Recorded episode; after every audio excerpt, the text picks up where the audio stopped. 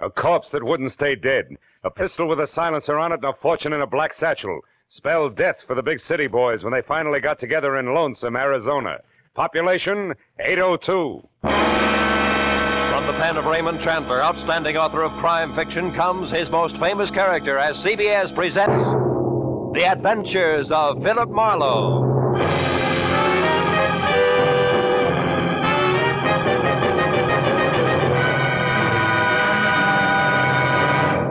And now, with Gerald Moore, starred as Philip Marlowe, we bring you tonight's exciting story The Lonesome Reunion. At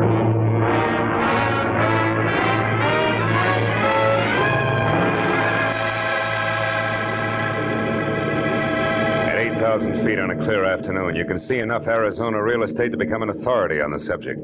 And as I huddled around a circle of window aboard an American Airlines flagship and gaped like a two weeks with pay vacationer at the carpet of sand, stone, and cactus unrolling a slow inch at a time below, I was impressed.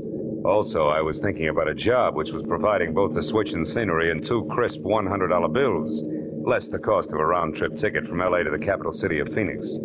But then, at the thought of money, I stopped sightseeing and started to think about the work ahead and how easy it had sounded that morning in my office when Kay Gordon, who was something pretty and blonde but slightly tarnished for 28, had hired me, all in one breath. Marlowe, my brother Joe Gordon is in a room at the Granada Court Hotel in Phoenix, Arizona. In one hand, he no doubt has his usual smelly cigar. In the other, a small suitcase filled with a mess of papers, all legal, all proper. You fly there, pick up the suitcase, fly back. For that, $200 cash. Yes or no? Yes, on one condition. The papers, do I get to see them? If I look, I go. All right, you look. Good, I go. Goodbye. That was the way it had started an hour after breakfast. Lunch was alone and at the airport, then it would wait until I'd seen Mr. Joe Gordon, a man who was willing to pay a lot for a little. My plane dropped out of the sky over Phoenix gently at 3. At 3.15, I was in room 111 of the Granada Hotel and only 36 smelly inches away from the usual cigar. The man behind it was heavy, pale, and maybe 40. And like his sister, Joe Gordon was overbearing in a hurry. This, Marlowe, is the bag. These, the papers.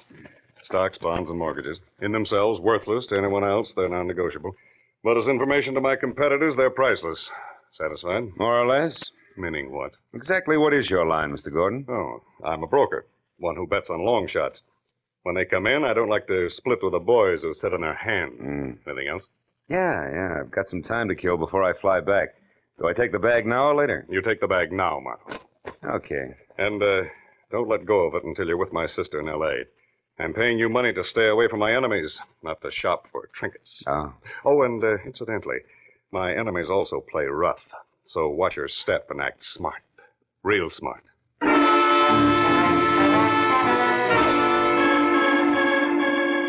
I still had two hours to kill when Gordon locked the bag and handed it to me after dropping the key in his pocket. So I decided to take a room there at the Granada Hotel, shave, shower, and stretch.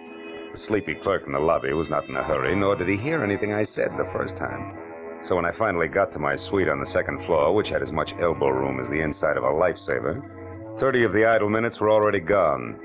I locked and bolted the door, checked all the windows carefully, and then peeled off my shirt, broke out my Shavemaster, and reached for the knob on the bathroom door.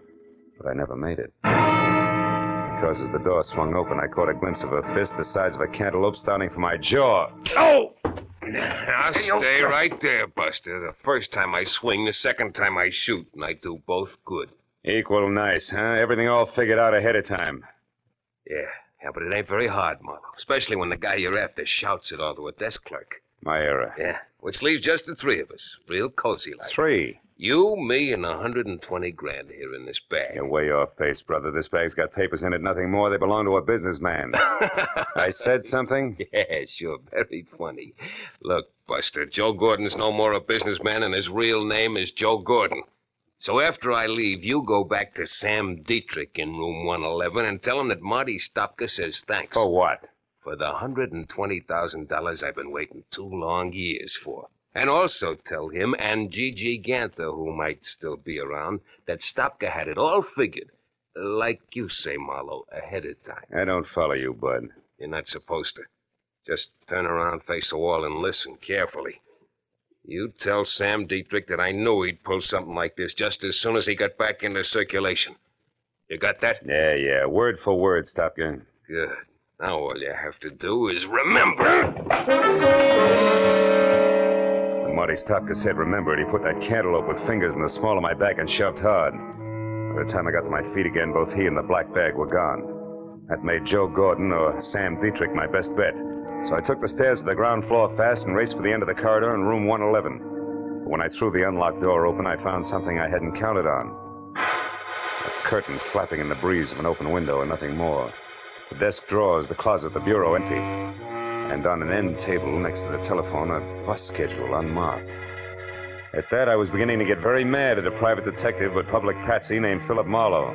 Then the telephone rang, and when I answered it, the operator said that she had a long distance call for Joe Gordon. I said thanks, I'd take it. Hello? Sam, this is Kay. I. Marlowe? Yeah, honey, Joe Marlowe is in Brother Gordon, remember? Oh, I can explain all that, Marlowe. Oh, sure, sure, baby, but not now, later. Later, after you've had a chance to think up a few more lies. All right, all right. So I didn't tell you the whole story. What's the difference?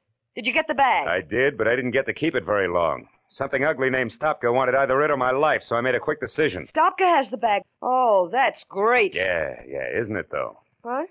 One thing, baby. I'm the decoy with suitcase for some kind of shenanigan that's wrapped around 120 grand, which you and Sam Dietrich have. And there's a trio in the act. Namely, Sam Dietrich, Marty Stopka, one Gigi Ganther. Gigi. Marlowe, have you seen Gigi? Uh, Have you, Marlowe? maybe yes, maybe no. Now, why don't you come clean? Admit you're happy that Stopka got the suitcase from me while Sam beat it out of an open window. That my part of the job is over with. Come on, baby, talk. All right. I'll make it short and to the point. You got $200 for doing nothing. Out of that, 60 odd went for an airplane ticket. The rest is yours, right? Go on. There's no need to, Marlowe. I'm finished, and so are you. So why don't you just be a good fella and keep the change? So long, sucker. When Kay Gordon hung up, I slammed the phone down, counted ten twice, and went back to the unhappy business of getting mad at Marlowe. But again, I was interrupted. This time, it was a newspaper, the Phoenix Herald, sticking far enough out of the wastebasket under the telephone to expose the dateline, which made it exactly a week old. I picked it up and saw the two inches of story circled in pencil and slugged. Five released from state penitentiary. Ah, Sam Dietrich, 41 of Los Angeles, who was arrested in Lonesome, Arizona for the armed robbery of a general store in February 1947, also was released today. Now everything was beginning to add, with one high priced exception. Very few general stores in towns called Lonesome keep 120,000 bucks in the till, even on a busy day. So I headed for the office of the Phoenix Herald and the chance that I could learn something about the cash involved from newspapers that were two years better than one week old.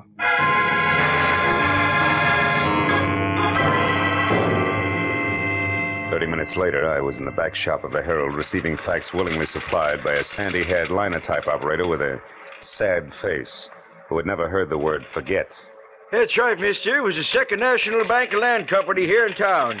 Uh, held up at 1.10 p.m., February 7, 1947, by three men who took $120,000 in unmarked 10s, 20s, and 50s.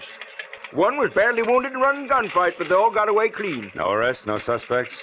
Other than the usual rigmarole of trying to pin the job on every two-bit stick-up man hauled in the next six months, no. Anything else? No, thanks. I don't think.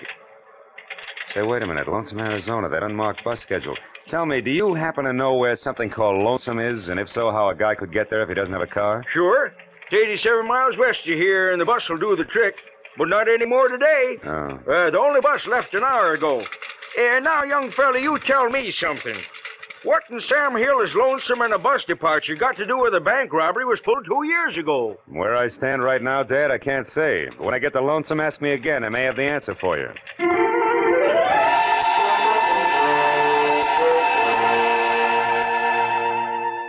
Was 30 minutes renting a car and an hour and 30 minutes getting to Lonesome. Population 802. I drove without seeing anything that could possibly be mistaken for Sam Dietrich. And I was about to turn back when I saw something that brought my right foot down hard on the brake. It was a brand new green Nash standing outside a motel.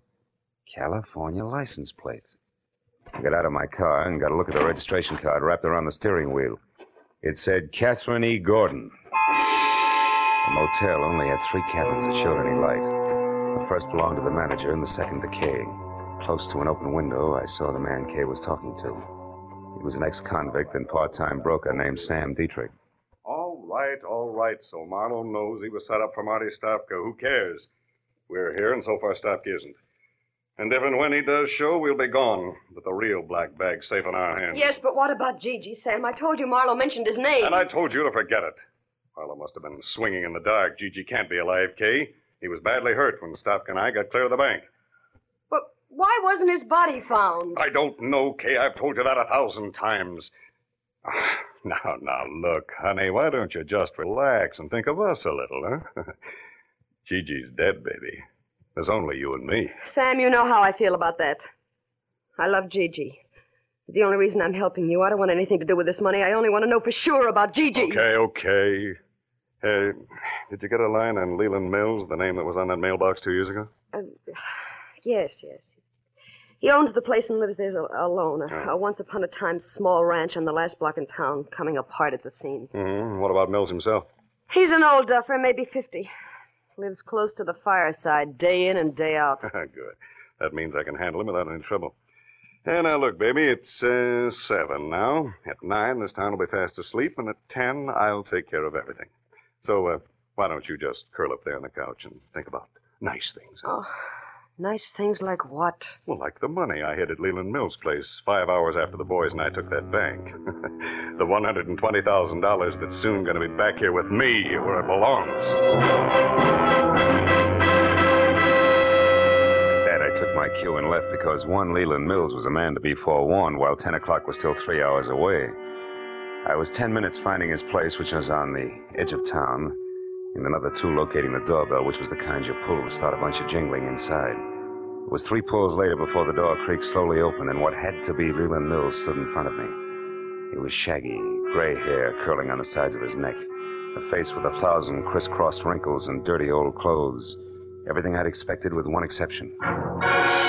Gripped firmly in both hands and pointed directly at my head was a long, long rifle. Who are you? Uh, Mr. Mills? Maybe.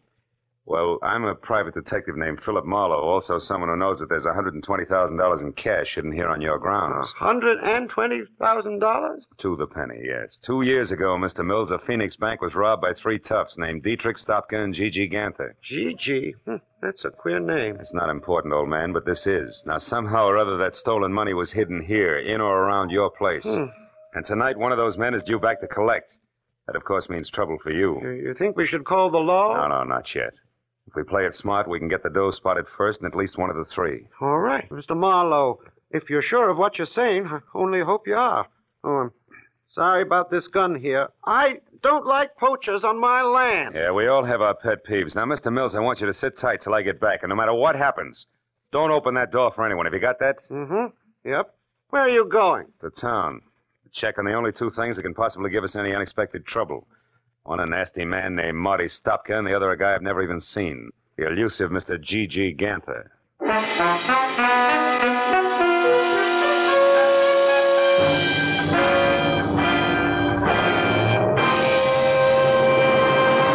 In just a moment, we will return to the second act of the adventures of Philip Marlowe. But first, that elusive phantom voice will be back on CBS's great show, Sing It Again, tonight.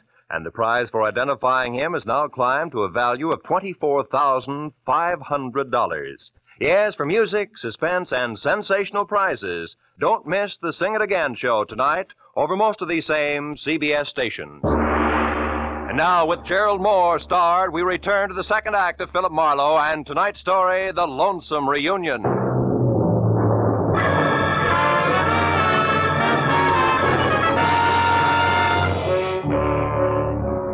Leland Mills standing in the doorway and worried my way back to town.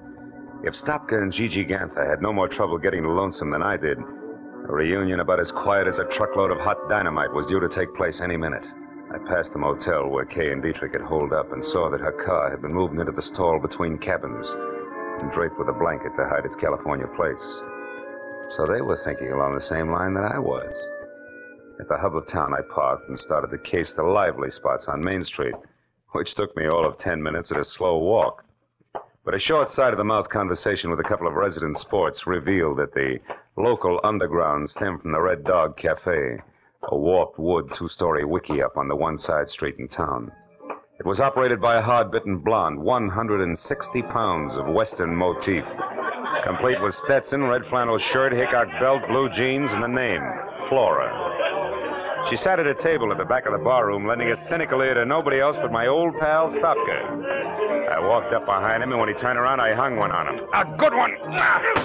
Hey! Sloppy and jackass, what do you think you're doing? Sorry, Flora, nothing personal. Now that's enough! Now stop it, you hear me? No rough hustling in my joint. Come on, handsome, I mean you. Me?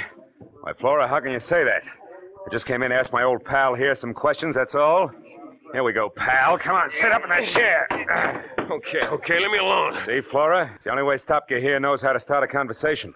Bring him another beer, will you? His old one got spilled. Sure, bright boy. When he see that you dude tourists leave your beefs outside next time. Now, look, Stopka. I want to know what happened two years ago on that highway out here. You guys split up, didn't you? You better talk, Stopka. All right, we split up. The heat was on bad, and Gigi was half dead already from a cop slug in his back. Dietrich had all the dough, right? What do you think?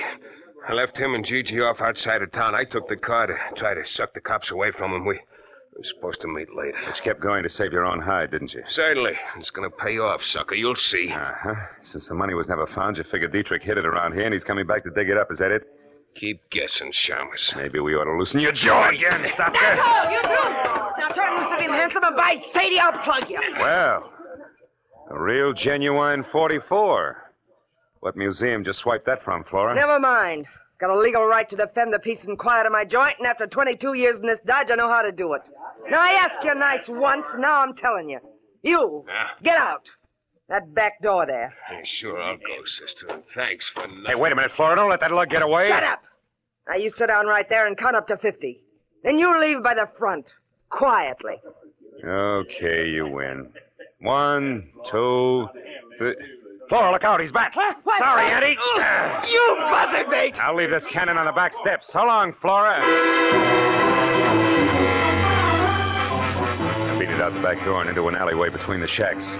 Stopka was still in sight, but walking fast. And when I took after him, he saw me and started to run. There was a hard, flat sound, like someone striking wet sand with a hammer. Stopka faltered and lurched up on his toes as if he'd suddenly changed his mind about running. At the same instant, on a wall, even with him, I saw the shadow of a man holding a pistol with a long, awkward barrel. The hard, flat sound came again. Stopka curled up on himself and fell. And the shadow slid off the wall, disappeared. I ran for the wounded man, but by the time I got to him, there was no trace of the gunman. I rolled Stopka over. He was hit hard, slipping away fast. Silencer.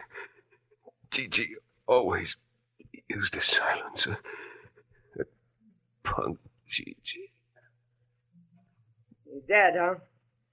You wise guys never know when to quit, do you? You're in real trouble now, handsome. Hey, wait a minute. I didn't do this. How come I couldn't hear the shots, a silencer? Yeah, that's right. Trademark of a guy named Gigi Ganther. All I saw of him was his shadow on that wall there. Say, what kind of law have you got in this town, Flora? None. Except the highway patrol, they stop in every night. Okay, call him. Get him over here. This guy's Marty Stopka, wanted for a bank job, nearly two years old. No kidding. Who are you, his trainer? I'm a private detective who's got no business here, except I don't like to be pushed around. Now listen, do you know Leland Mills' place at the edge of town? Sure. Well, you get the cops out to Mills' place by 10.30, do you understand? That's where the big attraction's going to be, if I can keep Gigi and his silencer from interfering again. Now let me down, beautiful. I won't let you down, handsome. For a city boy, you're all right.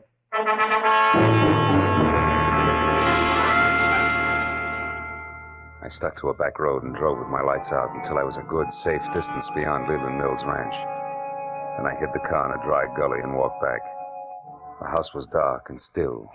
And I thought once of what might have happened to Mills if Gigi had gotten there ahead of me. I kept in the shadows and worked my way across the yard to the back door.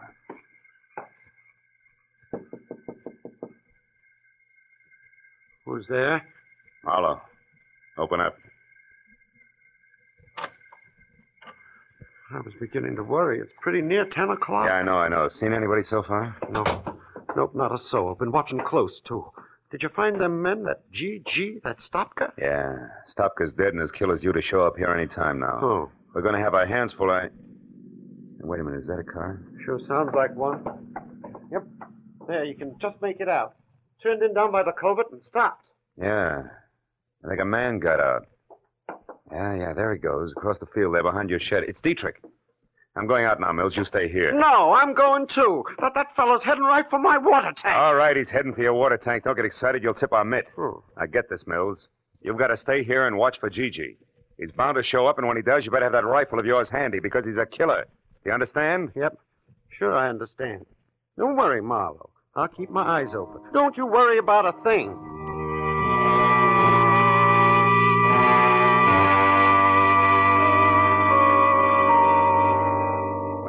Eased out of the door and started across the yard, I, I knew I was getting myself out on a nice long limb. Leland Mills was about as reliable as William Tell with their hiccups, and the apple was on my head. It was too late to back up, so I skirted the barn, stayed below the crest of a low rise, and moved toward the elevated water tank until I heard a shovel biting dirt. I got a comfortable grip on my gun and headed up over the rise to where I could see. Yeah, it was Dietrich, all right. He was bent over under the tank and working on a hole as if his life depended on it. He didn't even look up until I was almost on top of him. Who is it? Who's there? Who is it? Me, Mr. Gordon. Marlowe. Marlowe. How did you get here? Wasn't easy, Sammy boy. But I had to come and apologize for losing your precious bag full of waste paper. You sure picked a dangerous time to show, sucker. You were fired once. Too bad you can't take a hint. Uh huh. And being tagged as a patsy is lousy for my business, Dietrich. You should have thought of that. So just leave your hands on that shovel handle, Sam, and keep on digging. Maybe I'll let you take a peek at that 120 grand before I turn you both over to the police. Go on, dig. No! Uh, not so fast, Marlowe. Mills, I told you to stay in the. Hey. Hey, that's quite a pistol. Don't move. Neither one of you. I'll kill you if you move. You, Marlowe, drop your gun. Drop it. so this is where it's been all the time. A hundred and twenty thousand dollars. I've looked everywhere, every day, for two whole years, but I, I never thought of looking here under the water tank. You mean you knew where the money was all the time? You lie, you lie. I'm the only one that knew that. Oh, no. One night, two years ago, I heard a noise in my barn. It was a man groaning. I looked in and I saw him. He was wounded. And I saw you when you come back from burying the money. I overheard the whole thing. You wouldn't tell 'em where you'd hidden it. You said you'd never tell anybody. But I was sure I could find it, and I looked everywhere except. Yeah, Mills, everywhere except here, under the water tank where you buried Gigi's body after you killed him. And with his own gun at that. Oh, no, I didn't kill him. Dietrich here did. I only buried him so nobody would find out that him and Dietrich had stopped at my place. I almost went crazy looking for that money, but now I know where it is, and I'm going to have it. Oh, you fool. You don't think I'd come out here with nothing but a shovel, do you? A friend of mine is right behind you with a gun in her hand. Now, come on, drop yours, Rube. come on, come on, drop it. All right. Kay, That's an old trick, Dietrich. let him have it. Shoot, Kay, shoot. Didn't work, did it? I knew I'd have to kill you sometime anyway if you ever came back, so. You fool, Mills. I suppose that makes me next. Yep, Mr. Marlowe, I think it does. Think again, Mr. Mills. Who's that? Kay! You, you were there all the time, and Dietrich wasn't bluffing. Oh, I love you, Kay, baby, and I'll take the gun now, Mills. Ah. Turn it loose. Come on, I'll break your arm. Ah. There. That's better. I'll look after this gun until the police get here. And uh, look after this one, too, Marlowe. I haven't got the courage to use it anyway. I couldn't even shoot Sam Dietrich with it. He's the one I wanted to use it on. Why? Because of Gigi? Yeah, because he killed Gigi and lied to me. I promised to help Dietrich only because I figured all three of them would show up here Sam Stopka and. and Gigi. That way I hoped I'd find him again. You were right, baby. All three of them did show up. Only this time they finished their job. For good.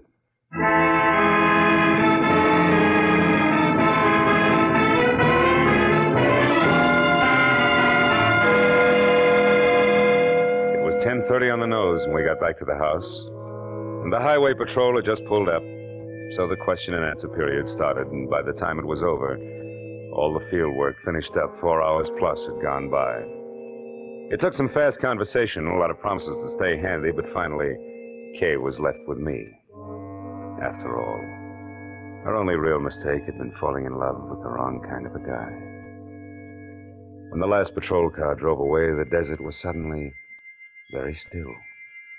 The stars were small and sharp in the clear sky. The air was cold. Maybe that was why Kay Gordon trembled. Marlowe, I, I'm sorry about all this. I got you into it, remember? Mm-hmm. You also got me out of it, Kay. Well, I can forget about Gigi. Now that I know for sure what happened. And all because of a jerk named Leland Mills. No, Mills was a desperate guy, Kay. After he buried Gigi, he just about went nuts trying to find the money. When he finally realized Dietrich was the only one who could lead him to it, he shot Stopkin and would have killed anybody else. Keep him from interfering with Dietrich until he uncovered the hiding place. You know, in a way, Marlowe, it was a horrible trick of fate. They both picked the same place to bury things. Not really. Mills and Dietrich had the same jobs to do, under the same conditions. They each had to bury something in a hurry and in the dark. So both of them picked a spot where the ground was soft and one that was clearly marked at the same time, under the water tank. Yeah. And it. Marlowe, I'm kind of scared. I don't like this place. This spooky little town. It's the end of nowhere. Yeah. I wouldn't be caught dead here myself. Let's go, baby. I walked Kay to her car, started her safely on her way. So long. Sucker. She waved once, then drove down the road and out of sight without looking back. Soon even the sound of the motor was gone. A long night and a strange reunion. And now two lonely lights were the only sign of life in lonesome Arizona.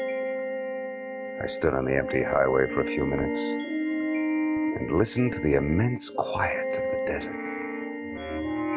Then I went back to my rented car and headed for Phoenix and a plane for home.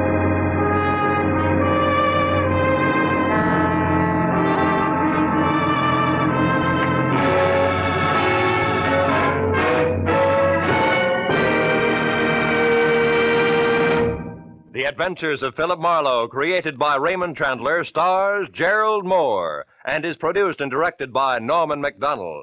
Script is by Mel Dinelli, Robert Mitchell, and Gene Levitt. Featured in the cast were Joan Banks, Edgar Barrier, Virginia Gregg, Jeff Chandler, Bill Bouchey, and Jack Kruschen. The special music is by Richard Aurandt. Be sure and be with us again next week when Philip Marlowe says. It was a weird racket that mushroomed in a world of gaudy canvas. And the man with purple hair, the inquisitive midget, and the lady with strong hands each played a part. But all that was only a sideshow when death got into the act.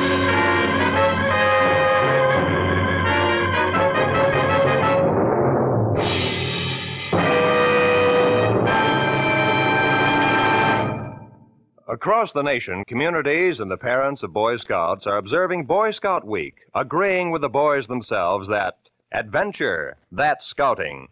Now stay tuned for Gangbusters, which follows immediately over most of these same CBS network stations. This is Roy Rowan speaking for CBS, the Columbia Broadcasting System.